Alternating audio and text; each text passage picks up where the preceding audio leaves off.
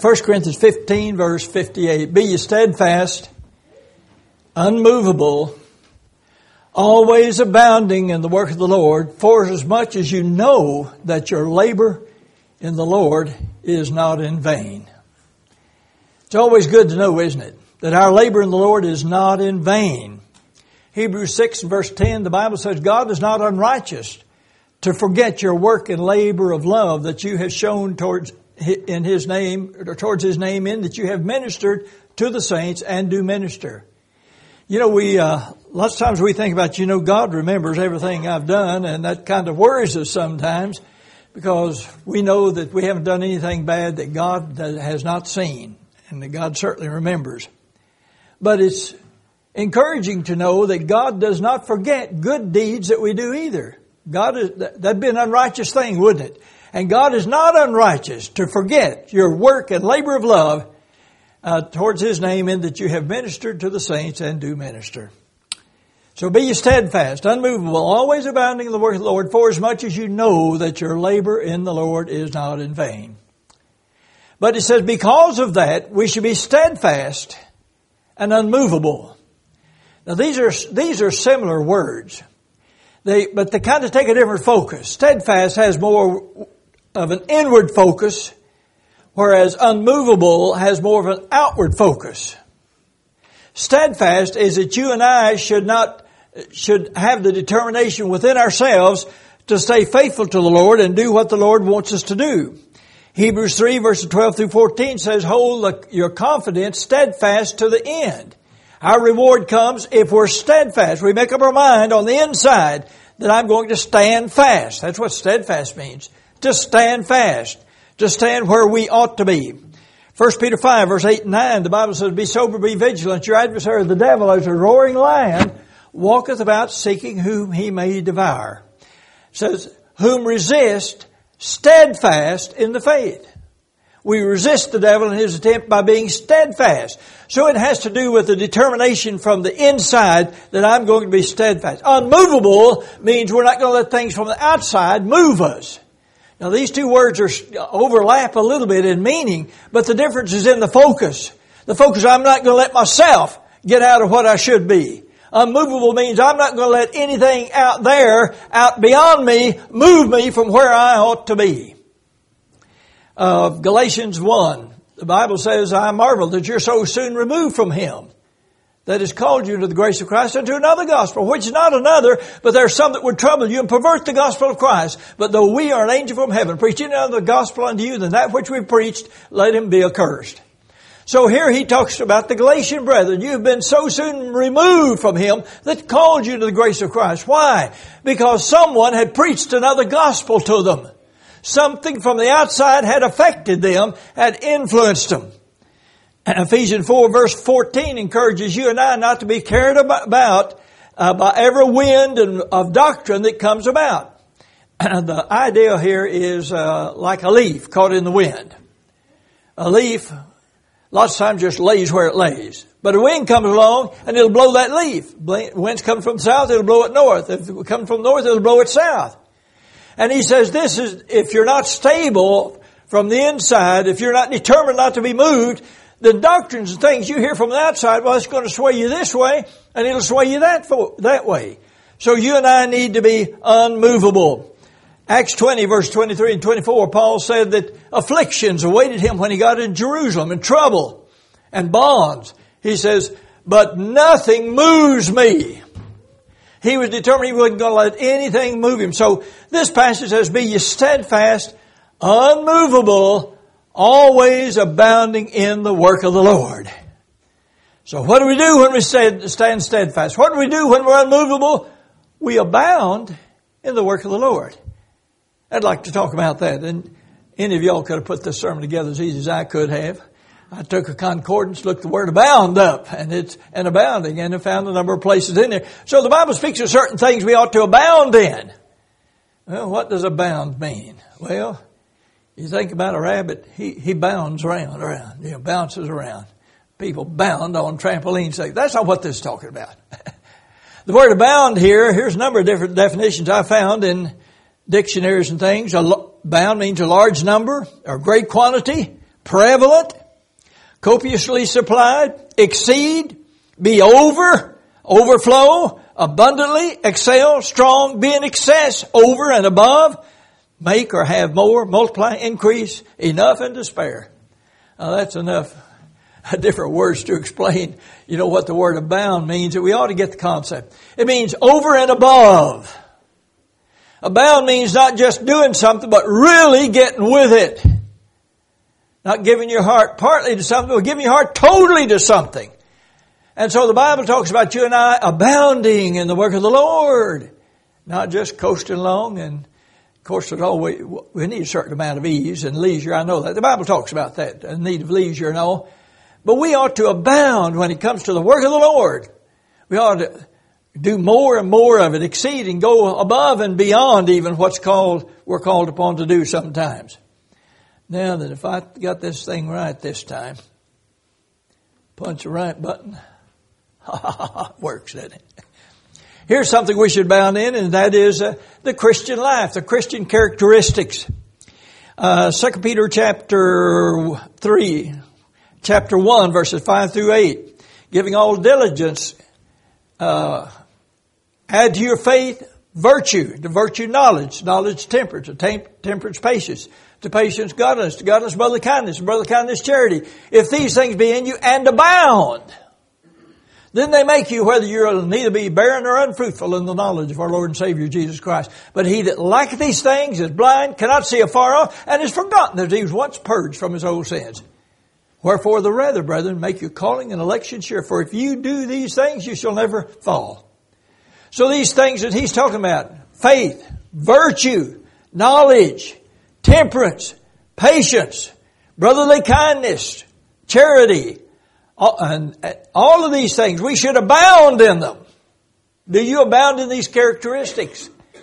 Well, then that leaves room for all of us to work on it, doesn't it? I don't abound in all these characteristics, but give us something to work on. So think about this this year as you start this year out, that you're going to abound in these characteristics because people see your life. And your life will have an influence on others. You, you never can tell about things, you know. I know a fellow called me one time, Bill Harris. Some of you may know, know him in Gainesville, Texas. Called me. Said, Jerry, would you would you come down and baptize me? I said, Well, yeah, Bill.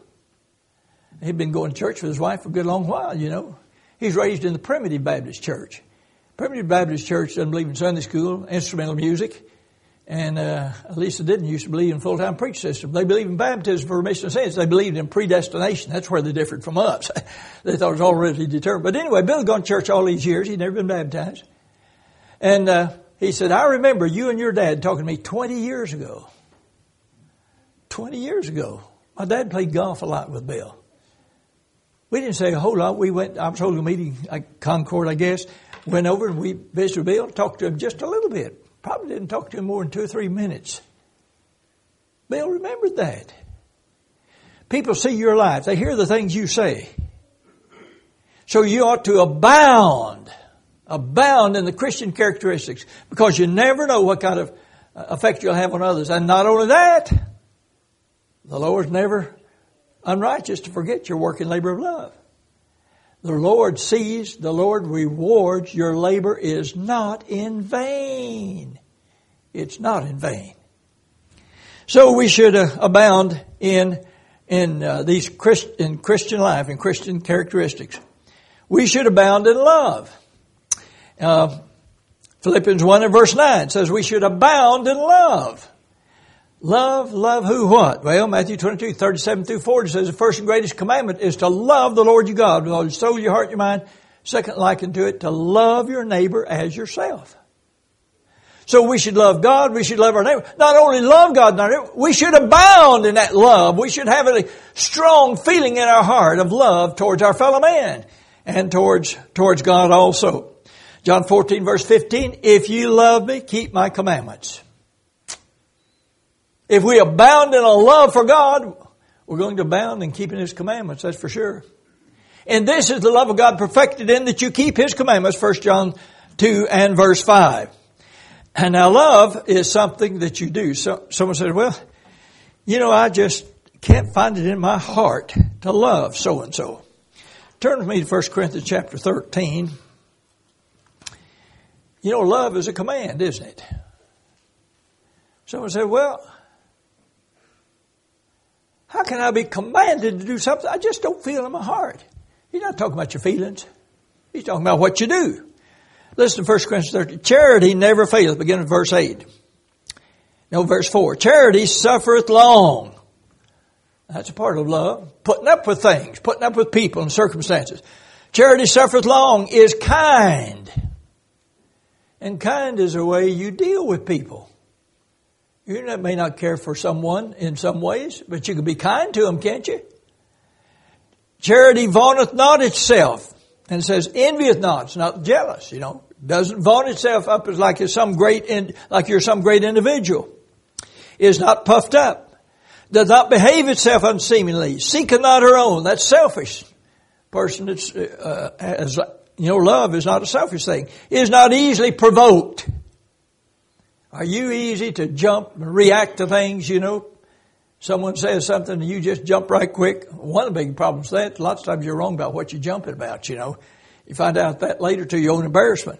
But love is not easily provoked. It thanks no evil.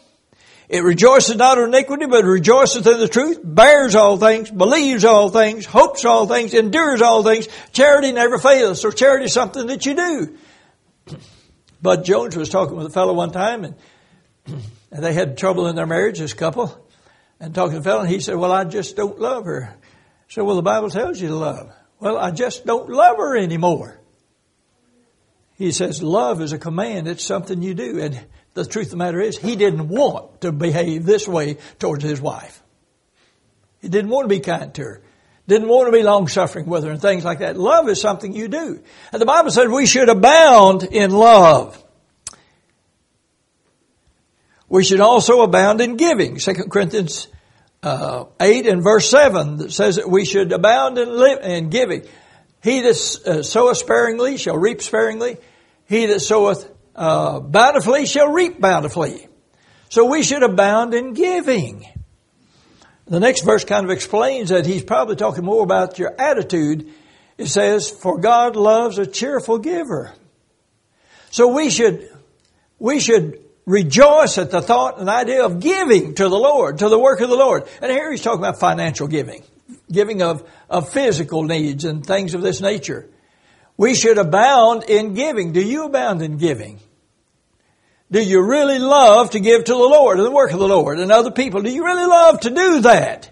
You really like to do that so that you abound in it?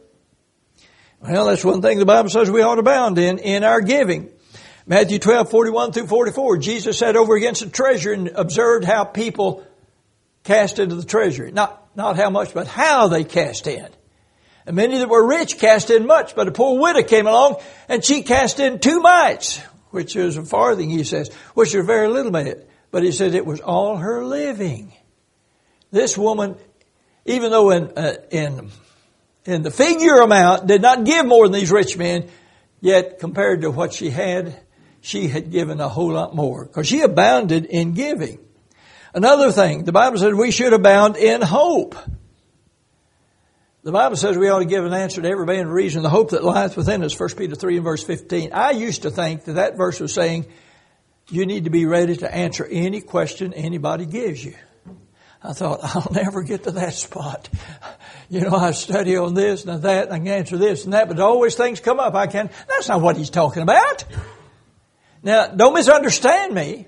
We need to be ready as much as we can to answer any question, biblical, uh, Bible question that we can, that we possibly can, but that's not what he's talking about. Says, be ready to give an answer to every man the reason of the hope that lies within you. Now, how's anyone going to want to know about that unless they see that hope? If you're abounding in your hope, your life is full of hope. You're not always downcast. You're not always depressed. You're always in, not always in the ups. Now I know there are physical medical reasons can bring about depression sometimes. I know that. But sometimes it's our thought processes that bring about depression and all, you know. We just think in a depressed way. We let things discourage us and get us down. So here it says you ought to have hope. You ought to live in hope. We should abound in hope. A lot of hope in our life. Uh, Romans 8:24 says we're saved by hope. In the world are we saved by hope? Someone said, I thought you were saved by being baptized. Well, there's more salvation just being baptized. It says we're saved by hope because if you don't have hope, well, Hebrews 6.19 puts it this way. Hope is an anchor to the soul, both sure and steadfast. You catch that picture, don't you? An anchor, you know what an anchor is? That has to do with a boat. That has to do with a ship out in the water. You know, when storms come along, a ship wants to get an anchor down to hold it firm and steadfast where the winds won't blow it into the rocks and sh- uh, along the shore and all and wreck it and destroy it. So your anchor is what holds a ship steadfast in the midst of a storm. Your hope is what holds you steadfast when problems and disappointments come along. That's the reason you don't give up. Because you have hope. You have something beyond this life you're thinking about, you know. That there's a better world to come.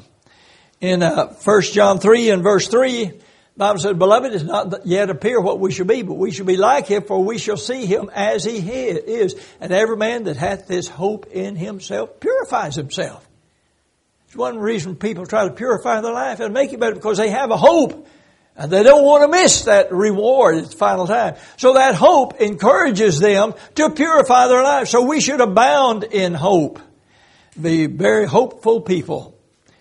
Colossians 2 7 says we should abound in thanksgiving. Ephesians 5 20, giving thanks always. Philippians 4 verse 6, uh, verse 6, giving thanks in everything. Luke chapter 17, 13 through 19 tells a story, and this is a true story, not a parable.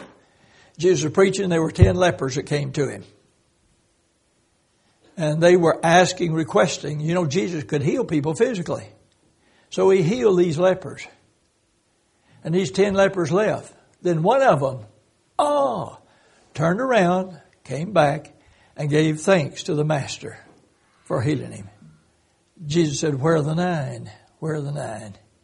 You know, there's so many things people do for us that they have done for us that you and I just forget about we don't really give thanks, should give thanks in our heart and give thanks to them as far as that's concerned. And certainly give thanks to God that gave His Son to die for us upon the cross. That gave His Word to guide and instruct us, to give us teachings about how we could have a better family, be a better citizen in this country, how we could have a better church or congregation. So, you know, we ought to be thankful. Just stop and think all the wonderful things that's happened in your life, the wonderful situations that you have in life. So we should abound in thanksgiving. Uh, we also should abound in every good work. 2 Corinthians 9 verse 7. Abound in every good work. Of course, James chapter 1, 21 through 25 says, Be doers of the word, not hearers only, deceiving your own selves. If any man be a hearer and not a doer, he's deceiving himself. He's like a man that beholds his face in a glass, goes his way and straightway forgetteth what manner of man he was. But we should be a doer of the work and not just a hearer of the Word. Uh, Galatians 6 verse 10 is we have opportunity, let us do good unto all men. Now we don't always have opportunities, but opportunities come around from time to time. Are we ready to help? In 1 John chapter 3, uh, the Bible says if we have this world's goods and we see our brother in need, we shut up our bowels of compassion from him. How dwelleth the love of God in you? What's it take to help people that are in need? First of all, you have to have the ability. Secondly, you have to have the opportunity. Then thirdly, you need a heart of compassion and care and concern for other people. So we should abound in every good work, and the scriptures furnish us unto every good work. I haven't been, I haven't been popping my deal, have I? Yeah, we have. This last one abound in abounding. Someone says, that's kind of funny, isn't it, you know? Well, we should abound in, in Christian life, in love, in giving, in hope, in thanksgiving, in every good work. We should not only abound in all these things, but we should abound in abounding in them. And that's what 1 Thessalonians 4 verse 1 says, abounding more and more. The Bible teaches we should grow in grace. 2 Peter 3 and verse 8. And uh, 1 Peter 2 and verse 2, as newborn babes, desire ye the sincere milk of the word that you may grow thereby. You get that concept? A baby? A baby needs milk. A baby gets hungry. It lets its mama or whoever's around know that it's hungry and it needs milk. And it gets milk. Now, as a babe desires the milk, milk, you and I should desire God's Word that we could grow thereby. And that's something that we should, uh, should, uh, something that we should abound in.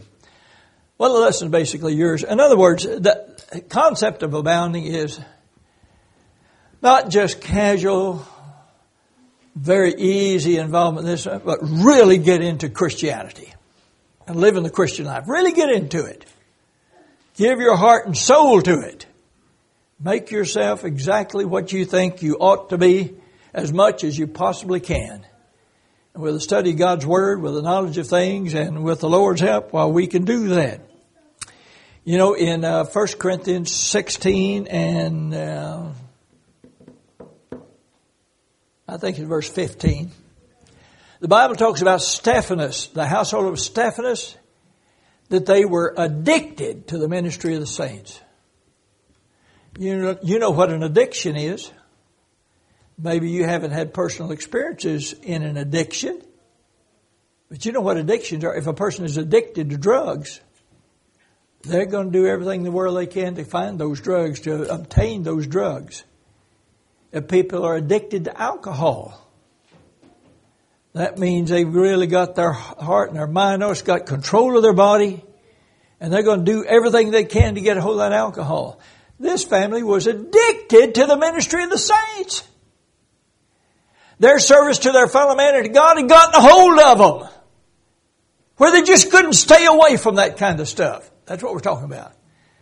Abounding in the work of the Lord. Be ye steadfast, unmovable, always abounding in the work of the Lord, for as much as you know that your labor in the Lord is not in vain. And that's the lesson. I don't think I usually preach this short. I don't know what happened.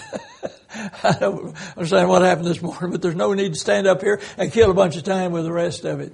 But you get the concept. whatsoever you do, you should do it heartily. Colossians 3 and verse 23. And here he's talking about even working on your job. Do it heartily as unto the Lord, not as unto men. Put your whole heart, your whole life into these things. Abound in them and abound in abounding. If you're here this afternoon and you'd like to be baptized into Christ, we'd like to encourage you to do that. It, it be done, taken care of this this afternoon. If you're here and uh, you desire the prayers of the church for some reason or other, well, we encourage you to come too. You know the main reason people don't are not baptized? Because they don't repent. Repentance is a change of mind. That's when you make up your mind to do something about it. I mean, we can understand we need to believe in the Lord and probably do believe in the Lord. Willing to confess His name. We know we need to be baptized, but you'll never do it until you repent. Till you make that, have that change of mind. You make up your mind, I'm going to make a change in my life. I'm going to become a Christian now. And when you do, we'd encourage you to be like the household of Stephanas, addicted to the saints, abounding in the work of the Lord. For your labor in the Lord is not in vain. Isn't that wonderful? If you're here this afternoon and you're subject to the invitation, we'd encourage you to come while we stand and sing the song selected.